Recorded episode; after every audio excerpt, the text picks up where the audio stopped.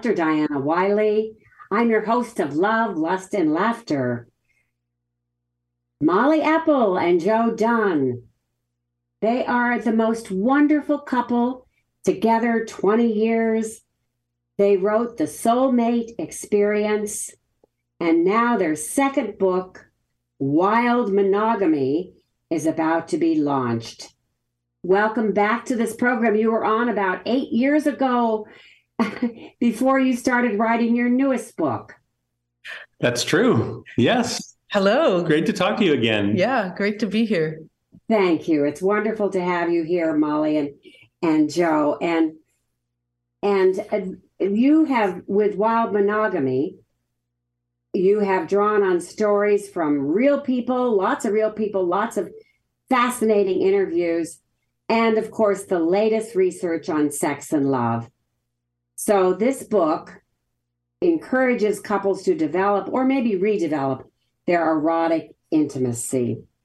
And um, before we get into the wild monogamy, which is a book about to launch, but it's available. You can read chapters of it. Why don't one of you tell us just a little bit about how they can look at the book now and when they might be able to purchase the book. And then I, then I want to ask you a little bit about the two of you and how you met and all of that. Sure. Tell us a little bit about your book and its availability and what could they can learn right now about it. It will be out in a month, uh, available everywhere as an ebook and a regular book and an audiobook. And you can download free chapters at our website, maliandjoe.com. That's M A L I and J O E. And that includes in the very first chapter something we call the intimacy inquiry, which is something that can spice up your relationship for a long time. Just by reading it. Just by reading it. Isn't that exciting? We're, we're going to get into that too in, in our conversation. But um, before we do that, I'd really like to hear um, a bit about you two because you're you're just a, a glowing couple. It shows it shows in the photographs. You you've got it. You've got it going on. Uh, well, thank you. We, we we feel like we have it going on. yes, and you know it's so it's so nice. My husband and I do too, and it's it's really enjoyable to be with people that are so in love and so in lust. And and they they're mature and they know what they want and what they need and they can express it to each other and they can write about it which you've done so beautifully twice now. So um but it would be fun for us before we dive into all of these these uh, the topics of relationships and intimacy. Uh, I'd really like to know, and I know our listeners would like to know, how you met and how you knew this connection was really special, and then how you began writing and coaching together because you do have a coaching practice, which we'll tell people a little bit more about as we go. So, how was it for you? How'd you meet? Sure. We we met uh, just over 20 years ago on Craigslist, which uh, at the time was still, you know, having uh, relationship uh, personals. Personals. And the the great thing about Craigslist for us was there were no boxes to check, no forms to fill out, and no pictures to look at. So we started a dialogue that went on for probably at least three weeks where we were writing to each other multiple times a day without ever having an idea of what the other person looked like. And it was finally after about three weeks, we decided, oh, let's let's meet in person. And it was really it was really great that we did it this way for for one main reason, and that is that I was never attracted to redheads. ah.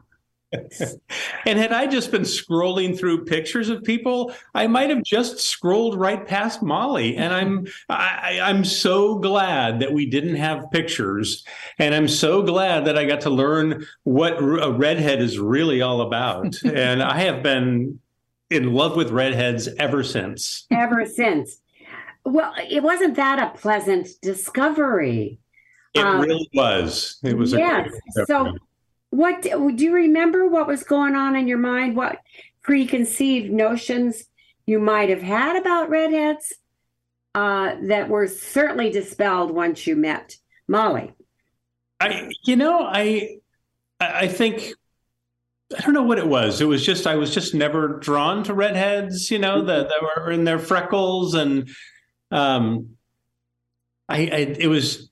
I don't know what it was exactly. I never had bad experience with redheads. I didn't have much experience at all with redheads, to be honest. Had I had, I would probably have been much more excited about meeting Mali. But uh, but we were we were so connected just after those three weeks of communicating um, online that I, I didn't care if she had hair. right? Um, It, it was just you know I I said, "Wow, a redhead! Oh, this is going to be interesting," and it has been more than interesting for the past twenty years. You know, it's interesting to me that so often today, dating coaches will give people advice that you need to establish that um, attraction immediately. So the pictures are important, and you need to not have a dialogue that goes on very long at all before you meet in person to see if you have chemistry. And we violated all of those rules, and it worked out beautifully. We So- had chemistry, like nonstop chemistry, from the moment we started writing to each other, and we didn't let you know any pictures ruin that. No, I think that certainly made it a little more pure. There are, however, some people, and I have them in my practice. Uh, I'm thinking software engineers who are very introverted and and uh, have social anxiety, and they will spend long time just emailing or texting before they meet in person, and and sometimes it's just too long. They need to to it's a different kind of situation than what that, than what you had. Um and uh, but i i advise people to to you know take have have correspondence of of a couple of weeks and then go ahead and have a phone conversation at the very least Mhm, mhm. Right. but anyway you had sparks right from the beginning and it must have been uh it's such a it's such a delight for you both because you'd had previous marriages Mhm. and children and but what what were you looking for that you felt like oh it's going to be in this other person this is i think i've met my match did you have some of those feelings I was looking for someone who was really, really open to doing relationship differently. hmm And uh, I had run a spiritual group for a number of years by that point, and I just came up with lots and lots of ideas for having relationships that I would try out on the people in the group. They were wonderful. And I got to a point where I really wanted to meet somebody that would full out be willing to, you know, establish a relationship on things like acceptance and gratitude and openness and all of those spiritual qualities. And Joe was just so willing. I'm not sure why he was so willing, but boy, it was such a joy. Plus, when the first when I first saw him, I uh, in that two seconds when I first saw him, I'm like, wow, I hit the jackpot here because he was so so handsome. he is he is uh and you're both judging from the pictures i haven't had the pleasure of meeting you in person but you're both so fit looking and, and you look so energetic and i can see lots of uh body language of hugging and yeah listeners go to joe j-o joe and m-a-l-i Mali and Joe. Mali and Joe. Mali, and- sorry, it's the woman first. Yeah, thank you. M A L I A N D and uh, Joe.com. And you'll see them. Lots of lots of body language that shows that they're just really connected. It, it is true. I mean, we're sitting here. Joe's got both his arms around me, and I have my hands around his leg. That's how we're sitting. it's just natural. Lovely. And you will never ha- have the problem of of being touch um, hungry. You will never have that problem. And That's Many true. people do. You know, people can, people probably won't die from not having had sex, but people do die, especially if Mhm. they're older, from not, from being touch hungry. They just haven't been touched in years sometimes. It's really sad. I, I, I believe that one reason little old ladies get their hair done a lot is it's a legitimate way to get touched Hmm. with the shampooing Oh, of it. right. Yeah. You know? Hmm. Oh dear, I'm so sorry about this. I'm going to uh turn that off. Oh, I meant to do that sooner. Okay. I apologize. And I was having trouble getting in on Zoom and then I didn't do the rest of it. So let so you you have a great connection. It's wonderful.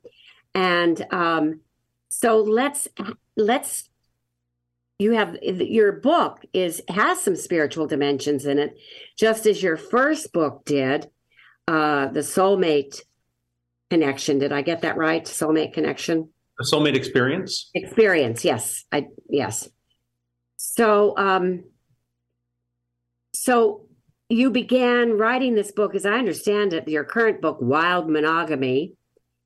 Uh you began writing it seven years ago. So it's a, been a a real labor of love literally It it, It really has, yeah. and I think you know so many of the um, initial readers who've been reading it have communicated to us how they they understand how complex it was because we cover so many issues that people might have in their relationships, in their sexual relationships, in their intimacy, and we tell dozens of stories from real couples, many who we've coached and others who we've just interviewed.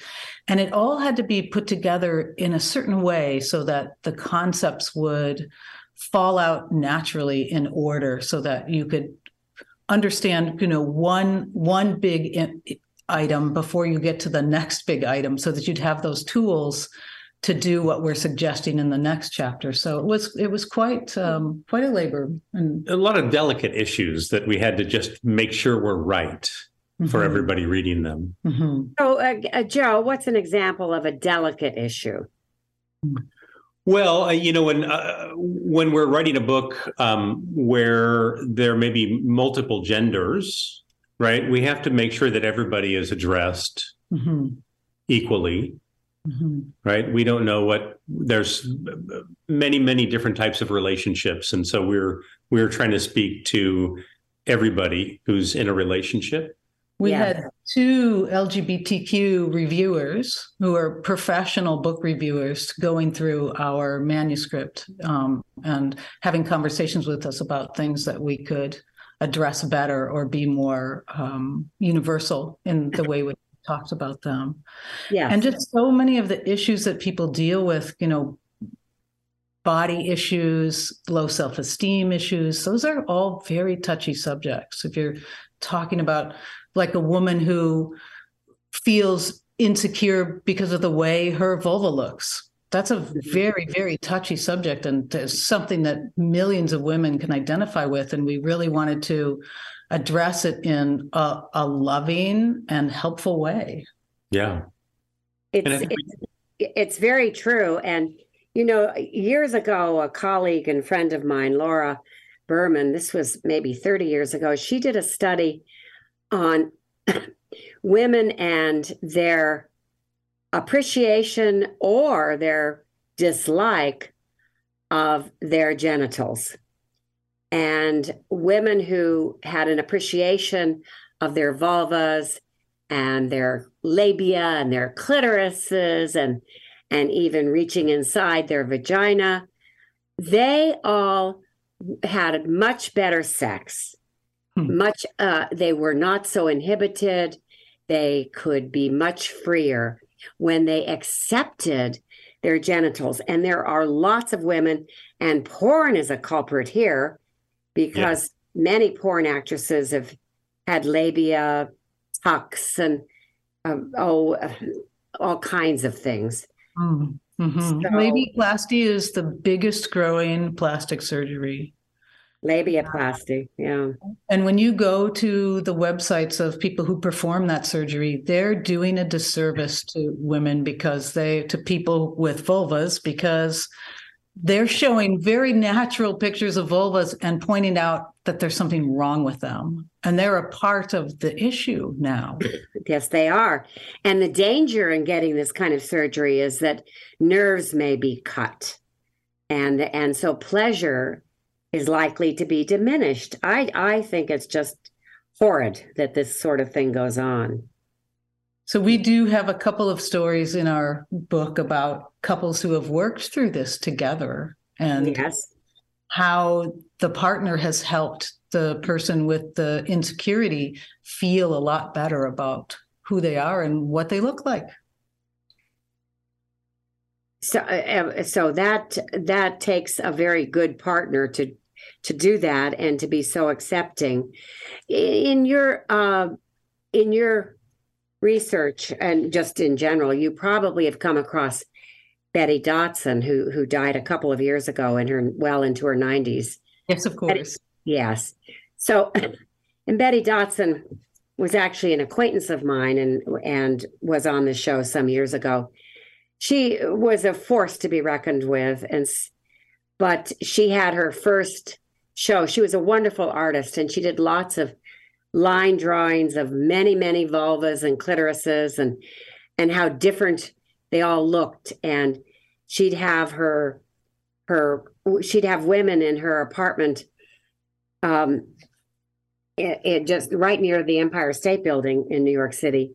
And they'd sit naked in in a room and they'd look they'd look at their vulvas and then they'd look get a mirror and look you know so many women haven't really looked they've some a lot of women have never seen their cervix. So that means when you're in a doctor's office you need to ask for a mirror. And when he's got the speculum or she's got the speculum up there so that you can see your cervix. That's an important thing to see i think. Yeah. may i tell you a little story yes so when I met Joe, I asked him a question. Early on, I asked him a question. I said, Are you a breast man or a leg man or an ass man? And he tells me, I'm a pussy man, is what he said. Ah. and I had never heard of such a thing. And I I I just didn't I didn't even get it. Like I didn't even understand. Like and so I had to understand this because it's the way I am. And so I went off and I spent a couple of weeks collecting pictures of vulvas, like all different kinds.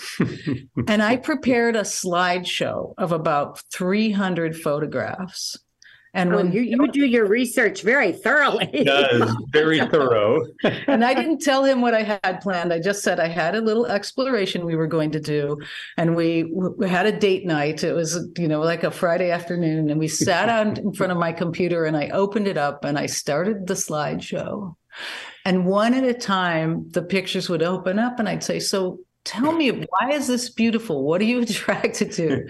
And he i had a great time. And we went through every photograph and he told me and he got me to be in a, a huge appreciator of this beauty that i didn't really understand prior to that time. And i think that's yeah that's one of the reasons we're so opposed to things like labiaplasty um, just to do it for the looks you know, because there's such beauty in the individual person, the individuality, right? the, the individuality, the yeah, variety. yeah, and I think that we need to, you know, embrace that as opposed to try to change that and, and make it all the same. Yeah, because as you say, there's so much less to explore when it's all been tucked away and everything's been made to look the same. Well, yeah. and I'm thinking you know, lots, lots, thanks to many things, men are much more familiar now with female anatomy than they used to be, you know, 12, 15 years ago. Uh, part of it's the internet and pictures, but, um, and so, but we've got vestibular, we females have vestibular bulbs that are attached to the clitoris, like upside down commas under the labia And when a man munches lightly during cunnilingus, I'm going to guess, Joe, that you really are a cunnilingus master, if you like. He's a connoisseur. yeah, and that's off for women. That's often the best way to reach orgasm. Anyway, um, so these vestibular bulbs with light munching can fill up with blood, and then that helps with female arousal so much. You're enjoying yeah, this, Joe. I, I, can am tell. enjoying this. Yeah. Yeah. I have to cancel everything else this afternoon.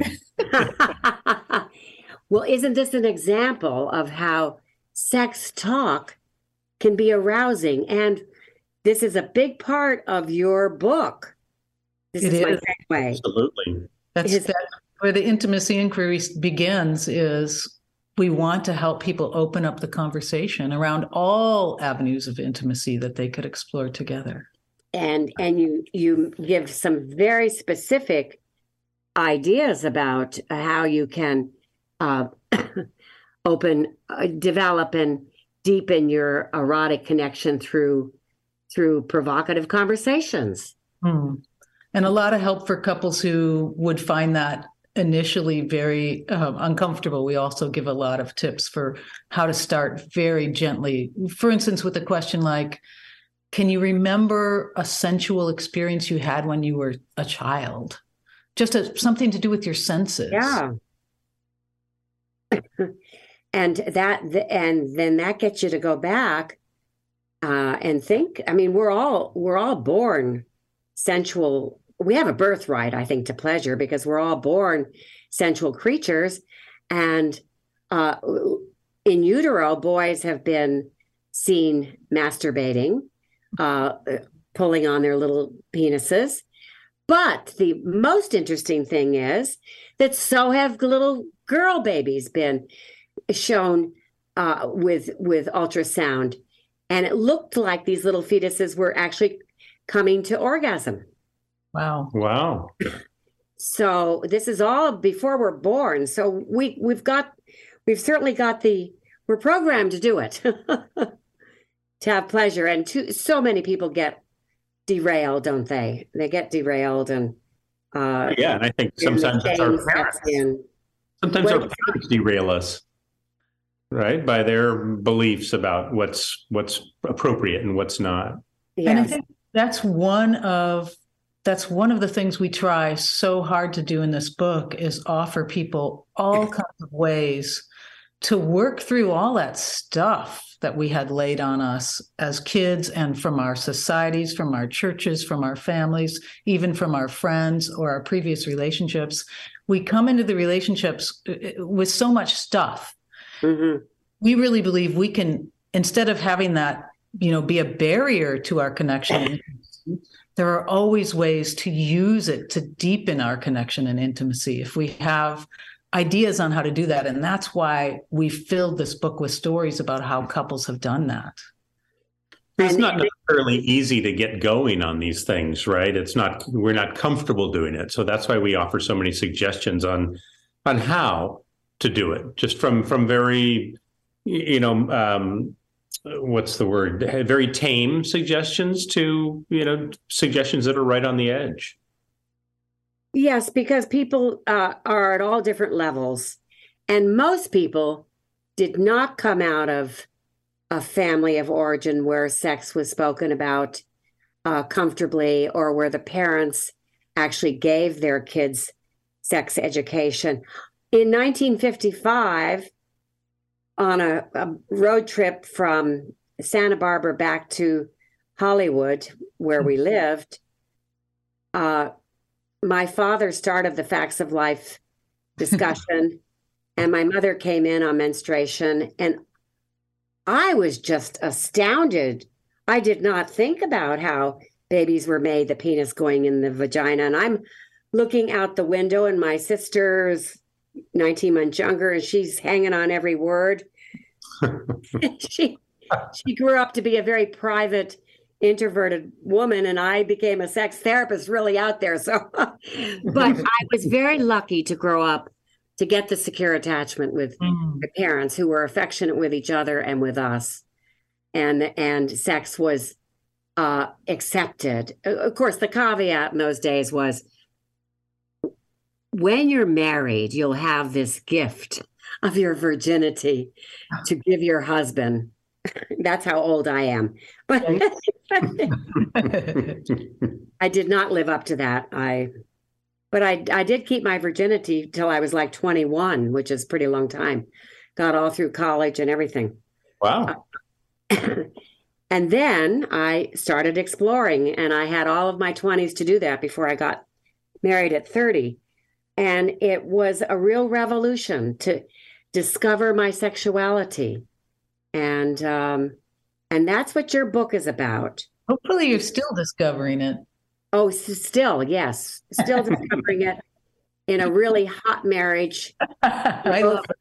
We're both 70 something and we we've got a really robust sex life. It's a wonderful thing. It's fabulous. That's great. Very healing. And you guys do too. So let's I I want to get into something a little more specific in your book because in your coaching you've seen that people, especially men, are more reluctant than ever to commit to a monogamous relationship. So what True. what how do you coach these guys? First of all, we've been saying just wait till our book Wild Monogamy comes out and then you give them this book and you say, I want to build a relationship based on this kind of sexual and intimate connection. And I think that will do that will go a long way because the thing that we've seen so much, and particularly we we often are coaching um, people who are in their 40s, 50s, who have been in a full relationship, been in marriages for a long time, raised children. And what we see is a reluctance to get back into a relationship that might go the same way in terms of their interest in each other falling off. And to propose up front and to open up the conversation about intimacy, connection, sexuality right up front and say, I want a relationship where we we explore these things and it's part of the basis for why we're together. And I really believe that that will go a long way to address some of the fears that particularly men have getting into another long-term relationship. Yeah, men do have these fears. I I remember one counseling with uh, uh, a couple, and then I saw them individually too. And uh, he had been quite the playboy, and but he was serious about wanting to marry his lady, and uh, I and so he but he scheduled an individual session with me, and he talked about his fears of being monogamous. Mhm. And, and we talked about um, Christopher Ryan's book, Mhm. Sex at Dawn, and how we are uh, hardwired really to not be monogamous, uh, to men to spread their seed. I mean, we're going back to ancient communities and uh, to spread their seed and and for women to look for protection and how the early woman if she's pregnant she's more vulnerable. So she might even have sex with a man who brought her more food uh, because she couldn't in the hunting and gathering stage. I mean this is what the re- their research showed. I don't know how sure we can be of it but but so th- so men men are afraid that they're going to get bored and stale and that they'll uh, be uh, unfaithful. That's one of the things that they fear about. And they don't want to go into a marriage with those fears. Um, you know, it's sort of understandable too when they're on the, on the internet and they're seeing all these come-ons for other possibilities, or they're reading about open relationships, and so they're saying, "Well, why would I want to limit myself by getting into this monogamous relationship?" And I think what we're trying to do is we're trying to offer all those feelings that you get by being single and incorporating them into a relationship so it stays exciting and stays sexy and Right. fun. Right. Like like the concept of we have a whole chapter on this um, on playing playing on your just enough jealousy edge, which is a a really a, a really spicy place to be if you can get a handle on jealousy and it's not in control of you, which we go all through how you might do that if you have that if you have that issue, if you have trouble with jealousy, and actually begin to use a little bit of it to stay connected with your passion and desire for this person. Mali, can you give an example, maybe fr- from one of the case studies that you offered in in your book, uh, Wild Monog- Monogamy? Sure, sure. So, for instance, we we had worked with a couple. Uh, they would go to yoga class together. They were married, and she would spend her whole time in yoga class in her head, feeling anxiety about her husband seeing these other women in yoga class, and she could not get her head into the yoga. She just kept thinking about that, and when we worked with them we worked on what are those messages you're telling yourself? And let's let's bring them out in the open and let's hear, have your husband hear them and let's him him talk about what's really going on for him. He was funny. The one thing he said is he says i'm not thinking about any of that stuff. He said sure there's attractive women in there. He says but i'm just trying to keep my balance. And we worked on different things she could try like stopping that stream of thoughts by having a, a pre pre-programmed thoughts she's going to think instead. So she worked on some of that and just having conversations with her husband after class where he'd say how was that? What did you tell yourself? And he would help her dispel those thoughts mm. and they didn't necessarily get to the point that joe and i are at where if we go to a class together I if there's an attractive woman right next to Joe, for me, I just use that. I use that idea that oh, he sees somebody attractive, he's you know going to be turned on after that or whatever it is I might tell myself. But I'm going but I know he's going home with me. exactly. I will be the so recipient that's right. So she's going to use that uh, that charge I might have picked up in class to her benefit. I, um, my husband and I do the same thing. If if he's he's so good with women and he's so kind and compassionate and he's such a good listener and he's tall and good looking and all of those things that I love about him. So he he's very attractive to women, and um, so I I I say, oh yes, I can see him again through new eyes the way this woman is attracted to him, but he gets to go home with me. Right. And, right. Yeah. and I am the chosen one. And you know, that's the thing. If women feel chosen and their sex life is really good, I think that, that they they're not going to have the jealousy issues. I mean, I have had very little jealousy in my life uh, overall, even when I was younger, and part of it is that I had good self esteem and good confidence, and that and that I was an attractive woman, and and it is I I didn't anyway. I just I, I haven't had much trouble with jealousy, but it's really nice to see your mate with uh, through the eyes of somebody else, and oh, absolutely, and sort of afresh, afresh, seeing them afresh. Right.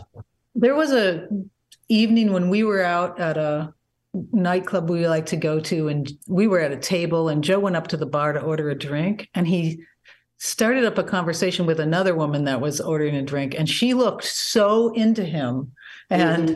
it got me going like whoa and what was so great about it was i got out of my chair and, and unlike what some people might do is go up and want to be a part of that conversation or want to interrupt that conversation i walked to a part of the bar where i was so that I was behind her and I could see over her shoulder what what she was seeing. And I'm like, yeah, of course she's interested in him. Look how cute he is. Look how friendly he is. I just love literally trying to literally see through her eyes what she was seeing. And that worked for you. And oh, yeah. then I bet you went home that night and had I, th- I think you might say it worked for both of us. sure. Yes, I understand that. I understand that. Um, so you in in your book Wild Monogamy, you encourage couples to explore the edges of their erotic comfort zones. And they to do this exploration to keep their sensual connection energized. Mm-hmm. Um, tell us more about erotic uh, exploring the edges of sure. Sure. Comfort zones. You know, being comfortable together is a wonderful thing in a relationship. But if you're comfortable 100% of the time, I mean, comfort is really the opposite of excitement. True. And so if we want to keep having excitement in a relationship, we've got to look at where those places are where we can stretch a little bit. And there's all kinds of different ways to do this that we go through in, in the book. But basically you want to take a look together at where where you might be a little bit nervous but i'd like to go so, and that might be something I want to explore in the bedroom. It might be a place I'd like to go with you, like a an erotic ball. There's shows you could go to where you might be one person might be really nervous about going to that and just having conversations about it could be where their edge is at the moment mm-hmm. wherever if we can have these conversations and find these edges we'll always have something to explore we always have edges to explore so and and and we can set up these sort of adventures you can do together to explore some kind of edge. And Mali, Mali set up a good one for me um, a number of years ago, many years ago. Yes. Um, that I was always um, uncomfortable being naked in public or around other people. Uh huh. And so she, one time, we were oh, probably a year or two into our relationship, and she brought up the idea of going to a, uh, a clothing optional spa. And yeah. although, although the idea appealed to me, the thought of being naked around people made me extremely nervous. So I just sort of, I think I laughed it off the first time, and till she brought it up again, and and um, you know, she, I, I think I'd had one bad experience with a previous partner who when I would express some discomfort, she about said going, about going something like that. Yeah, she said, "Oh, what's the big deal? You just take your clothes off, and there you are." You know, and it wasn't something that really made me feel comfortable or made me want to do it any more than I had. So because she wasn't she wasn't accepting of where you were and understanding and yes exactly I just like this is what you do because she was comfortable right so so it's like well i'm comfortable you should be comfortable and it wasn't that way at all so no um, so I was resistant at first when Mali brought it up, but we we eventually went and we we started off in a in a private little pool where there was no one else around and and um, I was comfortable there and and and and one of the things that I used to to help you was we were outdoors. It was beautiful. Right. And right. To, to help you stop focusing on your fear and focus on things like the feeling of the the sun on your skin and the beauty of the nature around us and it gets your mind off your fears a little bit that's true and yeah. and so i don't know if it was that day or the next day we went into the main uh, main pool area and uh, um, after uh, uh just a, quite a bit of nervousness, I, I dropped my towel and and uh, walked across the uh, the pool deck, and I, I heard heard some some laughing, and then and then uh, I heard this woman say to her partner, "Look at that guy's tan." And you have to understand, I was a competitive swimmer, um, so I spent a lot of time in a speedo, and I had there was quite a do. contrast. I still do. I, there was quite a contrast between uh, the skin under the speedo and the rest of my body and and it was it was like night and day. I call it, it his birthday speedo. Right. Ah, that's cute. that's good. Well, Joe, I didn't. I've been a swimmer for fifty years, not competitive, but uh, hmm. it certainly isn't it a great way to stay in shape. I just love swimming. It's almost a meditative experience. It, it is very much a meditative experience. Yes. Yes. yes. Yeah. Well, that explains. Yeah, you and your speedo. Sexy guy, huh? yeah. You know, um, we've been talking about um, the the exploring erotic ed- edges and and I think that can help sustain desire which is you know the thing that that really needs to be sustained in long-term relationships and but sustaining desire requires I think it requires reconciling two opposing sets of human needs. And th- those opposing sets of human needs are for security and adventure. Yes. Right. The domestic and the erotic. Yes, absolutely. So security, adventure, domestic, and erotic. We honestly believe you can have both. Yeah, I do too. I mean, it helps, doesn't it, to live it out? It does. Um, and um, yeah, I think in our pre-interview, I I confess that sometimes my husband, with a big smile, calls me dopamine Diana. Well, dopamine, that's because I'm often interested in bringing new things into our sexual relationship. And so is he, but I often initiate those things. So, dopamine, as you know, but some of our listeners may not know, dopamine is the hormone of arousal. And mm-hmm. dopamine gets expressed when there's novelty. That's one reason why new relationships, you can't keep your hands off the other one. You stay up till three in the morning chatting, and there's all this novelty and dopamine along with testosterone. And um, so we got to figure out how to trick the brain in long term relationships to having new, something new, new adventures, new explorations, right? Yes, absolutely. Yeah, that's the whole point of um, exploring your erotic comfort zones.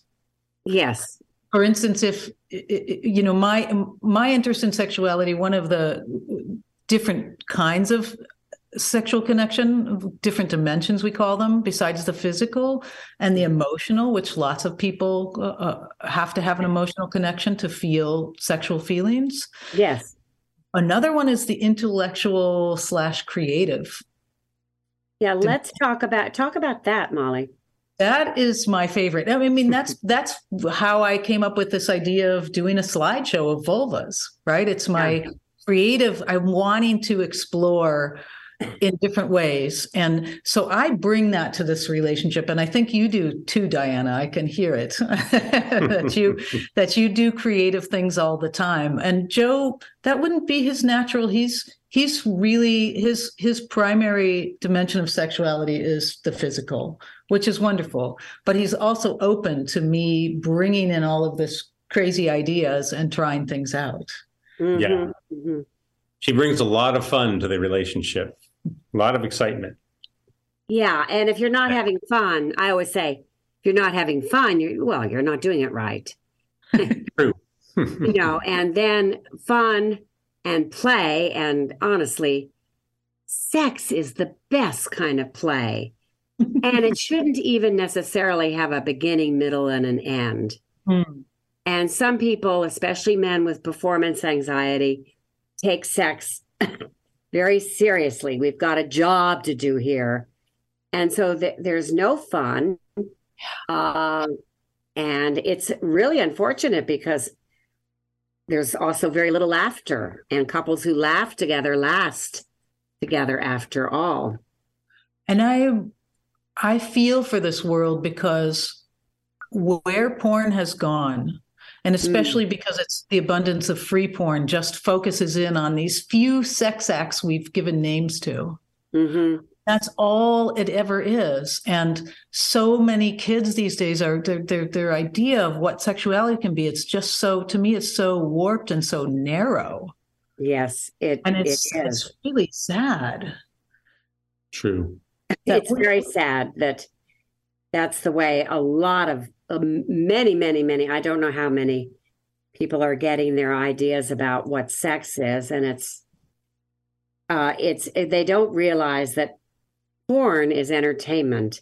Mm-hmm. And if mm-hmm. they would only swap uh, watching porn for a good bottle of massage massage oil and give their partner a massage and do whole body caressing, mm. whole body touching, women need that anyway, don't they? For for awakening for awakening up, waking up, and women need at least fifteen to twenty minutes of foreplay, and and it, when there when that happens, um, the uterus lifts up and away from the top of the cervix, and the entrance to the vagina thickens a little. The uh, the inside of the vagina tense out and then this uterus lifts up and away. If that hasn't happened, and a man goes right for intercourse, uh, his penis can touch her cervix and then her uterus, and it makes it very uncomfortable for the woman. Yeah. So there are lots of reasons for spending time with full body caressing. Outer course, everything but intercourse, right?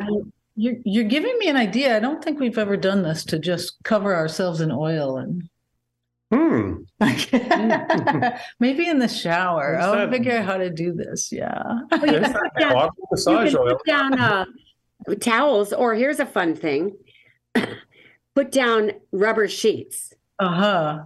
and you can, you know, there's. Uh, I did some research in Japan in the early '90s on the guy geishas, the the opposite gender, and there's a uh, Kabukicho has um, has a sex district in Tokyo, and um, there's called Soapland, and and these these women have big air mattresses and and their male customers come in and the women cover them with soap and just bubbles and soap and sponges and and they roll around in the soap and laugh and play.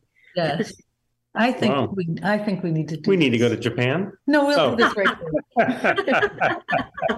there. Though if we do go to Japan, we ought to go visit one of those. That's places. right. Yes, Yeah. we should. Yeah. Yes, yes. On the list.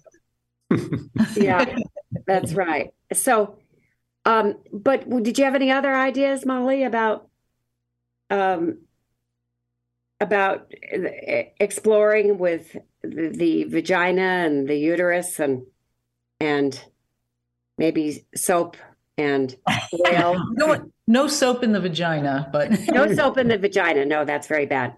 And no, no sugar things either. It can set up a nice vaginal infection. well, um, we do go through how to give your partner an erotic massage in the book. okay, good. And I loved a couple of times I've done it. We've just done the whole scenario like Joe was coming to my place paying for it and I was the service provider and that that's just that's just super fun. You know, a lot of people aren't you know aren't fans of role playing, don't want to try it, but when you can let go of your ideas about how uncomfortable it is or any of that and just give it a try and you don't have to be a great actor the point is to have fun the point is to just have some laughter and you I just go that. for it and we That's a, that's a good stay- fantasy. It's a very good fantasy. and stay in your roles one Mm-hmm. of the great ones we did was i hired joe basically as a as a gigolo and he- Yeah. he, had a restaurant hmm We, uh, we spent the uh, a good hour or so at the bar talking about um, well the the services and the previous experiences Mali had had with these service people. providers and uh, it was all it was all made up but we had so much fun. And i i have to say I, I was one of those who didn't think i'd be that into role playing but when i got to take on the the role of of a gigolo and here i was to you know coming to service my client i just had so much we both had so much fun with it it was E- great Especially since next to us at the bar was another couple, and they Uh-huh. spent the entire time trying to listen in on our Yeah, conversation. sure. They were sitting next to us, and that just got me going. Like I just was so into the role. Like, I didn't want this date to end. She I loves an audience. fun. It was great. oh, uh, that means probably, Mali, that you're a bit of an exhibitionist. Are you? I think so. I think Yeah, and that can work. No, no, this role playing is great, and it also helps helps the person discover new aspects of themselves, like you did, Joe. Yeah. got that gigolo in there, i do. Joe the you're gigolo. you're worth the ten thousand dollars she's going to pay you. wait 10000 i didn't know it was that much. I gotta raise my rates. No, I've I've had some shy couples finally learn to play out some fantasies, and when they're in another role, they they have a, a better voice. Mhm. Hmm. they have a, a voice sometimes for the first time. So that can be a lot of fun. Um, you have another section in your book, The Healing Power of Eroticism, and you explore how couples can turn insecurities, inhibitions, shame, and even performance issues into opportunities for intimacy. So I'd like to spend a few minutes talking about this. Uh, the hour has gone so quickly, so we don't have that much more time. But can you talk about the healing power, powers of? Mm-hmm. Sure. And if you can develop a space where you're accepting of your partner, whatever it is they show up with. I mean, and you get this idea that we're all humans, we're all going to have stuff, we're all going to have these experiences in our past that caused us to feel certain insecurities and certain areas of shame. And just know that we all have that. It's very few people who don't have insecurities or right. shame in some way.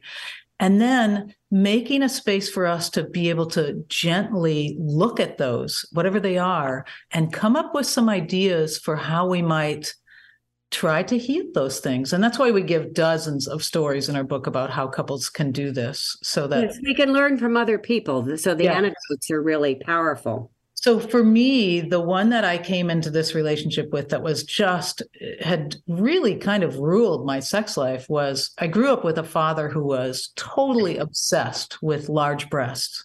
Mm-hmm. talk about them all the time. I remember it from when I was really young, him talking about women that he'd see or women on television. And I'd sit mm-hmm. watching TV with him and he would just have this running commentary on women's bodies, mostly focused on the size of their breasts. Bigger breasts, better.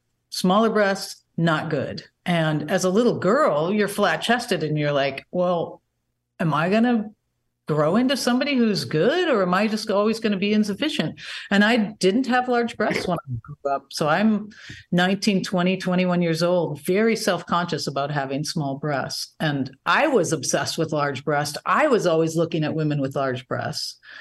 And when I met Joe, there was a moment I remember specifically where we were, where he detected there was some I was holding myself back in some way. And he asked me really gently about it. And by that time, we'd established that this was a safe place. Like I could tell him anything. And I told him about my issue with my breasts were insufficient. and that led me to come up with an pretty much an all day uh, exercise well, it wasn't just one exercise, it was many, but uh, we got a camera out and I took pictures of Mali in all kinds of poses that you that, found that, attractive. That I found attractive. Some somewhere she was wearing some clothes, somewhere she wasn't, somewhere she was in the shower.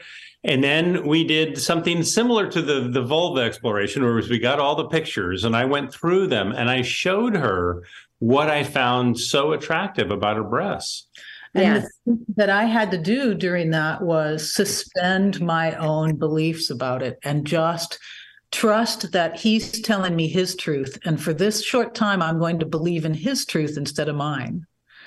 And that he, is wonderful. And I, I love it that you had your own PowerPoint with vulvas, Mali, and then he's got his with with you is showing you that your your body is so beautiful as it is. And so often our partners are much less critical about our bodies than we are. And if we can trust ourselves to see what they're seeing and suspend our insecurities just for five minutes, what Joe did for me, and it was a lot more than just, we wrote this whole excerpt about all that whole day in our book. So it was more than just the photographs that he did. But through all of these different explorations that we did that day, I totally let go of this belief, totally, completely, 100%. I've never since thought in 18 years that my breasts were insufficient. I no longer have this obsession about large breasts. I find all kinds of breasts beautiful. And it just did so much good for me and for us. Yeah, I was going to say it did a lot of good for me too because now she she wasn't, you know, contorting herself into positions where I wouldn't see her breasts, and yeah. you know, which which doesn't make for a very connected sex life. If yeah. if one person is spending all their time trying to hide a part of them from the other person, mm-hmm. so it was it was a great thing for both of us to do. Yes, yeah. So you, you have um I I'm trying to find yes. It, it, when I went online to read part of your books, uh, part of your current book, um, you have a wonderful question. What do you love most about sex? Both in, both in general and with your partner. Whoa. Is a great question. Uh, I'm going to integrate that question into some of uh, my counseling with couples that I see. I think it's a great question. So, how how um how would you answer this? It's really, I love how you turn the tables on us and have us answer this question. What do you Yeah. love most about sex? um getting naked with you um it's it's such a i mean i mean there's it's such a connecting experience right there's no more of a connecting experience than sex typically Mhm. And it's so intimate, isn't it? It's just you. You have your own little intimacy bubble. Right and it can go you know any different way you want it to right every experience can be different Yeah. the creative side and um yeah that's You know, I think for me, it just takes me out of our everyday lives. You know, and we, when we go somewhere new and special, and the creativity is a big part for me too. Mhm. Just, I mean, it's the way when you're a child, you can play, right? You just go out and play, and it feels like that to me. Like this is our playtime. yeah we're in the in the playroom yeah